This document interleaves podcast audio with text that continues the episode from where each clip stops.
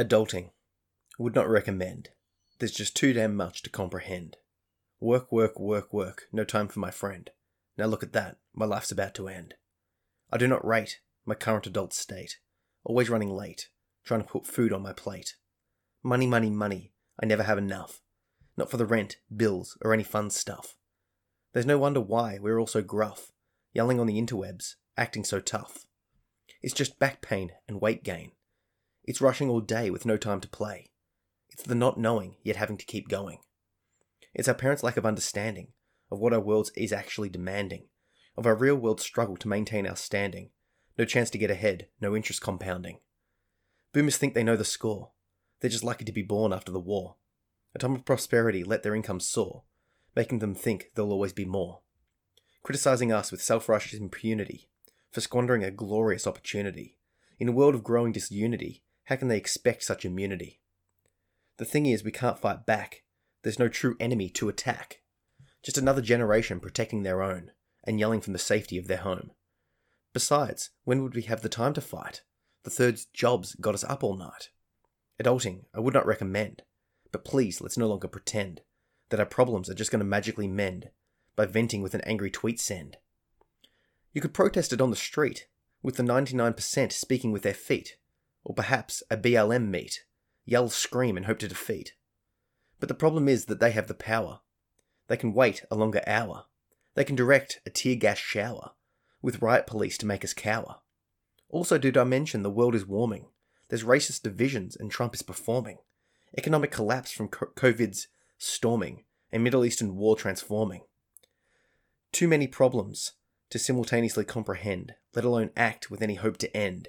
There's no opportunity to, trans- to transcend, only ways to further offend. Adulting. Would not recommend. So that's a poem that I've just put online, obviously called Adulting Would Not Recommend.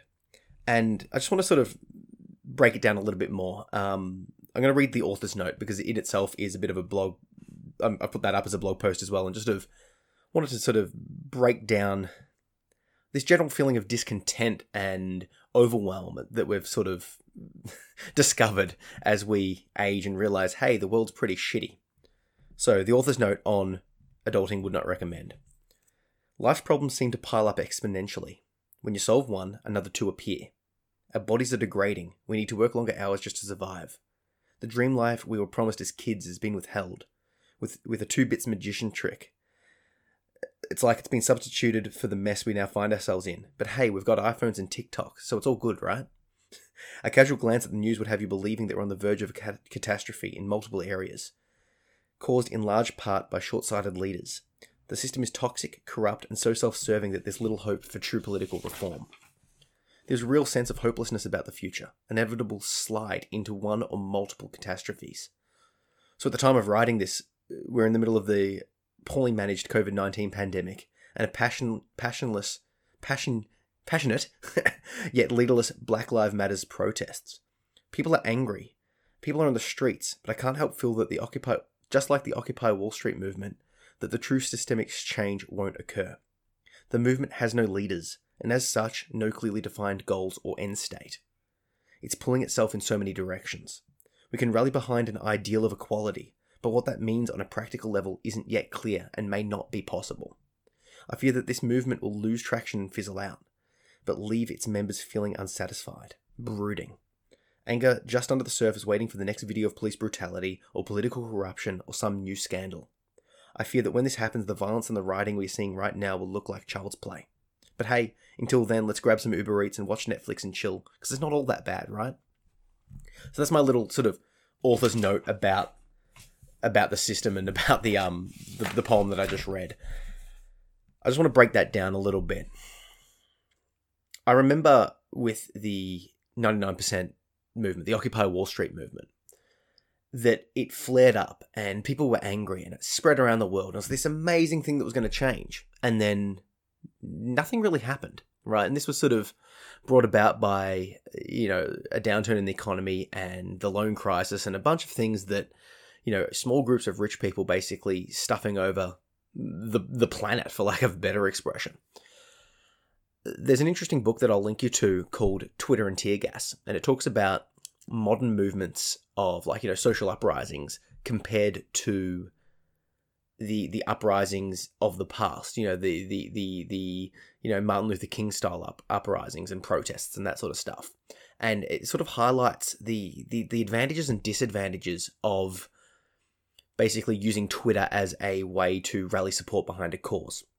And I suppose Twitter's an analogy here for social media presence right? And and the basic premise was this. Prior movements that had like figureheads and had groundswell organizations and it had it had sort of like a lot of a stronger it had more staying power because to organize people without social media it was a massive undertaking you know. Pamphlets had to be printed out. People had to speak to other people in person. There had to be like places to meet. They had to be organized with a lot more sol- solid uh, basis right? Which is which is good and bad because it means that there's a lot more staying power. The the, the problem that this book and highlights and that I see with the the current you know Black Lives Matter movement and that I saw with the Occupy Wall Street and you see time and time again is that there's no there's no clearly defined leader or goal. And I mean, yeah, don't get me wrong. There is obviously goals, you know, like you know, there's there's the the the, the goal to disband police and make sure that the police involved um, with you know specific crimes are dealt with but it's it's sort of beyond like it's just fairly loose. Like which police do we disband? Should we you know get rid of police entirely? Should we you know actually give them more funding to train them better? Should we you know pull down the whole system and build it back up? Like there's no really clearly defined goals. People are angry don't get me wrong and they're they're, they're righteously angry. They're, they're right to be angry you know years of oppression and you know coming from a you know literally if you look at the the the the, the history of black oppression in America it comes from literal slaves to to where we are now and there's still a a, a, a structural racism and like there's there's a lot of evidence going a, a bunch of different ways suggesting that a lot needs to be done. But the problem is is that with a leaderless movement that's founded by social media, there's no one steering that ship. And that's why it's there's a lot of chaos happening. People are yelling and screaming and protesting. It's like, hey, you know, we want equal rights, we want this, we want that. But it's like a massive sledgehammer trying to do the job of a of a of a scalpel, right? The only thing that that sledgehammer can do can be just to destroy the system. Like that's the only effective change that it will happen. And some people argue that that's the case, but anarchy doesn't work, right? It just it will cause further issues, a lot more issues, right? Uh, whereas if you look at if you take the scalpel approach, if you had a leader directing the push, they can go well. Let's let's cut out the toxic cops in this station. This whole police station is corrupt. Let's disband it and start again. Oh, hey, we need political reform over here. Let's do that. Right? There's there's there's jobs that a scalpel can do far better than a bludgeoning, uh, you know, a bludgeoning weapon. And and a leader, an organization with a leader with a with a clearly stated purpose can accomplish that far better than a leaderless organization that's just angry. Not to say that the anger is not justified, obviously. Like like I'm yeah, gotta gotta keep you know re-emphasizing. I'm not saying that the anger isn't justified. That's actually my, my concern here. Just like the Occupy Wall Street movements, it fell away. Now eh, there wasn't much change. Those those those protests felt good and felt like yeah we're standing up to something, but it couldn't quite enact any change because like there was no real goal. So what happened? It eventually fizzled out and we sort of forgot about it. But my fear is, is that like we rage and then we forget. We rage, we forget. We rage, we forget. But what if the rage, every time we rage, it gets higher and higher? Because like let let let's face it now, these protests will die down. Without a clear direct path to making change, change won't happen. Other than like, you know, in the small instances of getting the cops that did the crimes convicted, there won't be the systemic change. It just, you know, unless you break the system. So either we're looking at a systems collapse or we're looking at the movement dying down. The thing is, with the amount of arrests that happen, with the amount of scandals that happen, the amount of video footage that happened, another video of another cop acting terribly will come out. When that happens, uh, people are going to protest and riot again, and that will cause more problems because people will still be angry, right? It's not like the anger is going to disappear. So my, my, my, fear around all of this is that it's it's it this will die down, nothing will change, nothing of substance will change. The structure will stay the same. The structure will still be producing shit cops with lacks of training and all of the stuff that I've talked about in previous episodes. That'll still happen, but the people will be angrier, and they'll riot harder, and that will cause more issues and it will spiral out of control. And and and the idea of this this this this poem I'm, I'm highlighting that problem. I also wanted to highlight the idea that there are so many damn problems that we're just sort of discovering and i think this is i think the world always had problems but once again social media is highlighting these problems. It's highlighting them and making us aware that all these problems exist. So as people of my generation and you know younger, you know, Gen Gen X, Y, millennials, and you know the coronals, I suppose, are um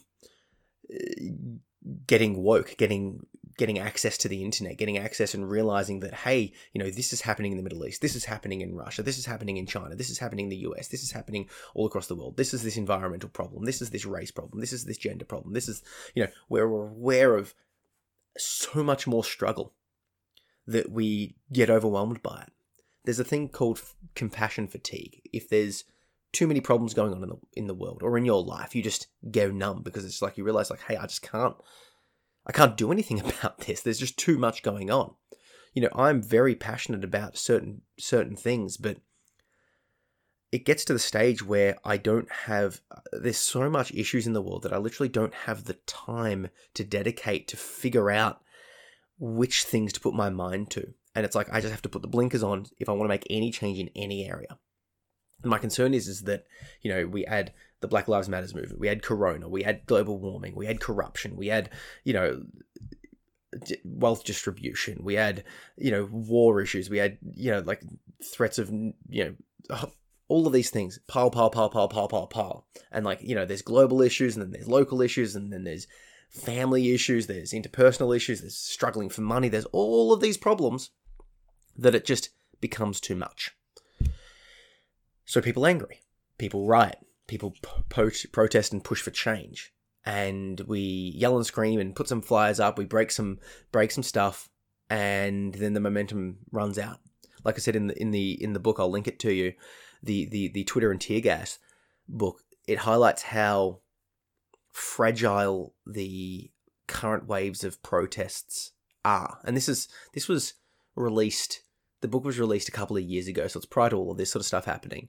But it was highlighting that without that groundswell, like you would have in the past, like like you would have when you had a pre-social media uprisings and protests and all of that sort of stuff, there was no continued momentum because the organizations end up not having a clear goal. So even if you want to make a change, who's going to negotiate for that change? You know, let's say you wanted to make change and make a systemic change in your government if your if your protest doesn't have a leader and doesn't have defined goals, who's gonna who's gonna talk to the structures of government? Who's the structures of government going to be like? Hey, we, we hear that you've got a problem. Let's make some changes. There's no one to talk to, right? You can't talk to an ideology. You can't talk to a screaming mass of people, right? The screaming mass of people can draw the attention and then say, hey, this is where we need to focus, laser pointed focus. Let's fix this problem. Once that's fixed, let's fix this problem. Once that's fixed, let's fix this problem. You don't have that. You just have, you know, let's let's fight for equality. Once again, I agree for equality, but how? What do you mean by equality? What would equality mean for you? What do you actually want? So I fear that nothing will change, or very, very, very little will change, and then there will be some other corruption or police murder or some sort of scandal or something will happen on tape or once again, and protests will come again. So it, that's my concern. Now, in terms of the actual poem itself, I want to sort of break down the writing poem. I, I saw a meme that was basically like it said, "Adulting would not recommend," and that's if you click on the um, show notes, you'll see this picture. Adulting would not recommend, and it's got one out of five stars. That that's the thing, and I'm like, huh, why is there this issue of people of my age, around my age, and, and sort of you know younger. I'm I'm 32, but that sort of like 40 to 20 year old group of going, man, adulting sucks. It sucks because I feel we've been led to believe that when we were kids growing up, that we would get a stable job, that that job would be able to pay for our rent and our or our mortgage, and you know we'd be able to buy food that is healthy. We'll be able to see the doctors. We'll be able to get an education that leads to a job. We'll be able to, you know, feel safe and secure, not this overarching anxiety. You know, we're left with an inability to pay the bills. We're left with an issue over our health and our education. We're seeing global warming. We're seeing all of these problems that was, you know, this legacy left by our parents, for lack of a better expression, our parents' generation that just a gorged society, enriched themselves, and took all of the power structures and are still in them. You know, Trump's what, 70 something? Almost 80, right? Like, someone that old has very little vested interest personally in the future, right? If you're going to die soon, do you really care about pollution? Uh, if you're going to die soon, do you care about stuffing up the financial system? Do you care about the impact of certain viruses, right? Are you thinking with a rational brain for the for you know for the modern future? I was listening to a podcast was talking about how you know we should expect our leaders to be versed in coding right? To be able to write some code. And I'm like, huh, it, it just, it, it blew my mind. I'm like, oh my God, the way the world is going right now, you know, I'm talking to you online. I'm I'm sitting in Australia in my in my lounge room recording this right now, and you're listening to it from across the world. This is the world we live in, and like you know, this technology is brought to you by tech guys, tech girls, tech tech people that are you know, like are going to be ramping up technology that's going to impact our whole world, right? But from a from a personal perspective, military, health, policy, economics, right? There's a whole range of stuff that's happening. You know, think of the blockchain. Think of think of um, you know robotics. Think of all of the stuff that's changing because of technology, and we've got our leaders born at a time where they didn't even have color TV. Hmm. No wonder we're struggling, right? So that's sort of where I'm at. And and you know, you add to that the idea that you know we're no longer kids. We can't just spend our time relaxing and playing. We can't just chill. There's very little chill time left because we're so busy trying to feed ourselves and trying to work enough to, you know, with with with with a very low income to pay money to be able to support and survive to live. But hey, you know, as as you know, the boomers will say, it's like, yeah, but you got iPods, you got iPhones, you've got you know all of this tech. It's like, yeah, they're tools of the current world. You know, I look at my iPhone and go, it's the equivalent of a caveman's axe.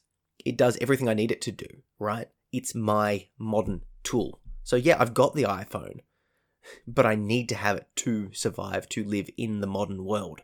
That's not a privilege. That's a like, it's like shoes, right? Would you prefer to go a day without shoes or a day without your phone? Now, some would argue that that's an addiction, but why are we addicted here? It's because it's the interconnectivity of the world. It's the world we're living in. So, oh, there's a lot of issues here. I, I, I feel for, I feel for people because I don't see necessarily an easy way out of this, other than through nuanced discussions, discussions like I'm trying to have with you here, uh, long form podcasts with intelligent people talking yeah. Let's let's slowly break down the problems deconstruct it and and, and start thinking. I want to point you in the direction of a very recent uh, joe rogan podcast. He was talking with i think eric weinstein or his brother can't remember which one but they broke down a bunch of the problems that they faced with the black lives matter movement with the response to corona with the handling of the US election, a whole bunch of stuff that has implications for the world. And I think it's very, very, very much worth a listen because it's through conversations like that on massive platforms that we can be like, hey, let's make a change. So I'll chuck the links down to the Twitter book and to the uh, that podcast so you can check it out if you want to go deeper on this because it's it's vital that we get ourselves informed and start making the right moves to pull ourselves back from the brink so that a sledgehammer doesn't destroy society because societies do fall. I mean, look at Rome. At one stage, it was the biggest thing in the world, right? And, you know, cultural hub, lots of technological advances. Obviously, it had all its problems. I'm not saying it was perfect by any stretch, but it fell. And if you had have looked at and spoken to the people living in Rome, they wouldn't have believed it possible. But due to corruption and mismanagement and overextension and a variety of other things, it fell. That can happen. That can change. Now, what it falls to and what it changes to, some people would argue it's better, but that change period is not fun.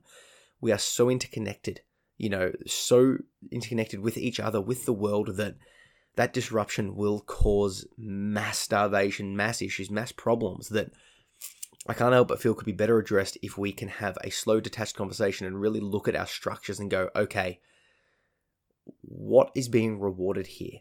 You know, if, if you if you think about it, people act based on their reward systems. It's very hard to make someone believe something that is in their financial interest not to believe, right?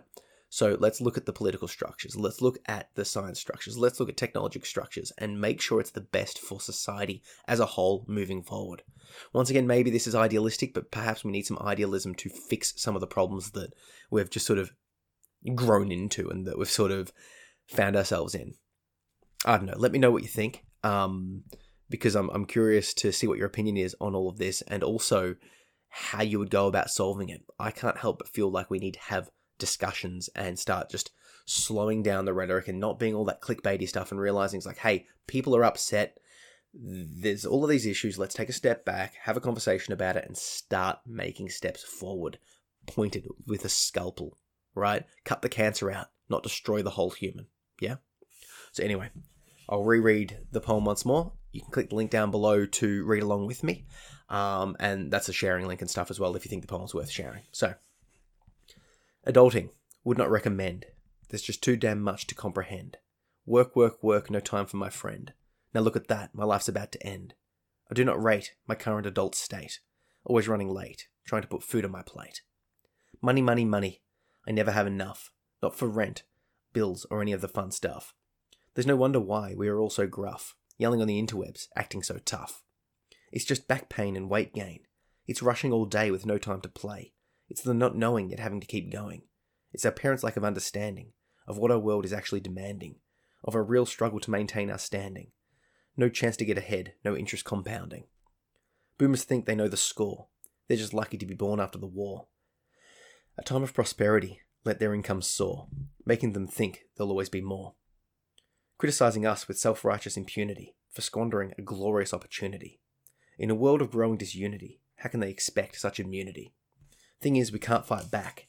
There's no true enemy to attack. Just another, another generation protecting their own and yelling from the safety of their home. Besides, when would, we, when would we have the time to fight? The third's job's got us up all night.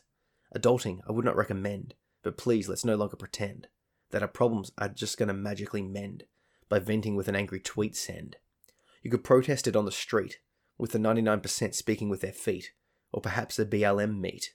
Yell, scream, and hope to defeat. But the problem is that they have all the power. They can wait a longer hour. They can direct a tear gas shower with riot police to make us cower. Also, did I mention the world is warming? There's racist divisions and Trump's performing. Economics, economic collapse from COVID storming and Middle Eastern war transforming. Too many problems to simultaneously comprehend, let alone act with any hope to end. There's no opportunity to transcend, only ways to further offend. Adulting would not recommend. So if you like this podcast, please uh, chuck it a review wherever you're listening to it and share it with someone who you think would appreciate listening to it. And if you want to support the podcast, you can head over to my Patreon at Zach P. Phillips. I'll chuck a link down below, and there's through there you can get early access to uh, my book, How to Get Your Shit Together, um, the writing chapters of my fiction novel Lucidity, which is taking place in a world where dreams are connected, or get and or get early access to my bonus uh, video courses. You'll also see that um, my patrons can get the ability to do Q and A for this podcast. So if you join the three dollar tier, you'll um, I'll ask basically people at the three dollar tier like, hey, what are your questions? I'll do a Q and A podcast. Um, and then there's some further benefits if you want some email or one on one coaching. So head over to Patreon, check it out, support the podcast, and get some cool rewards. So yeah, this is the Reality Check podcast. I'm Zach Phillips. Cheers.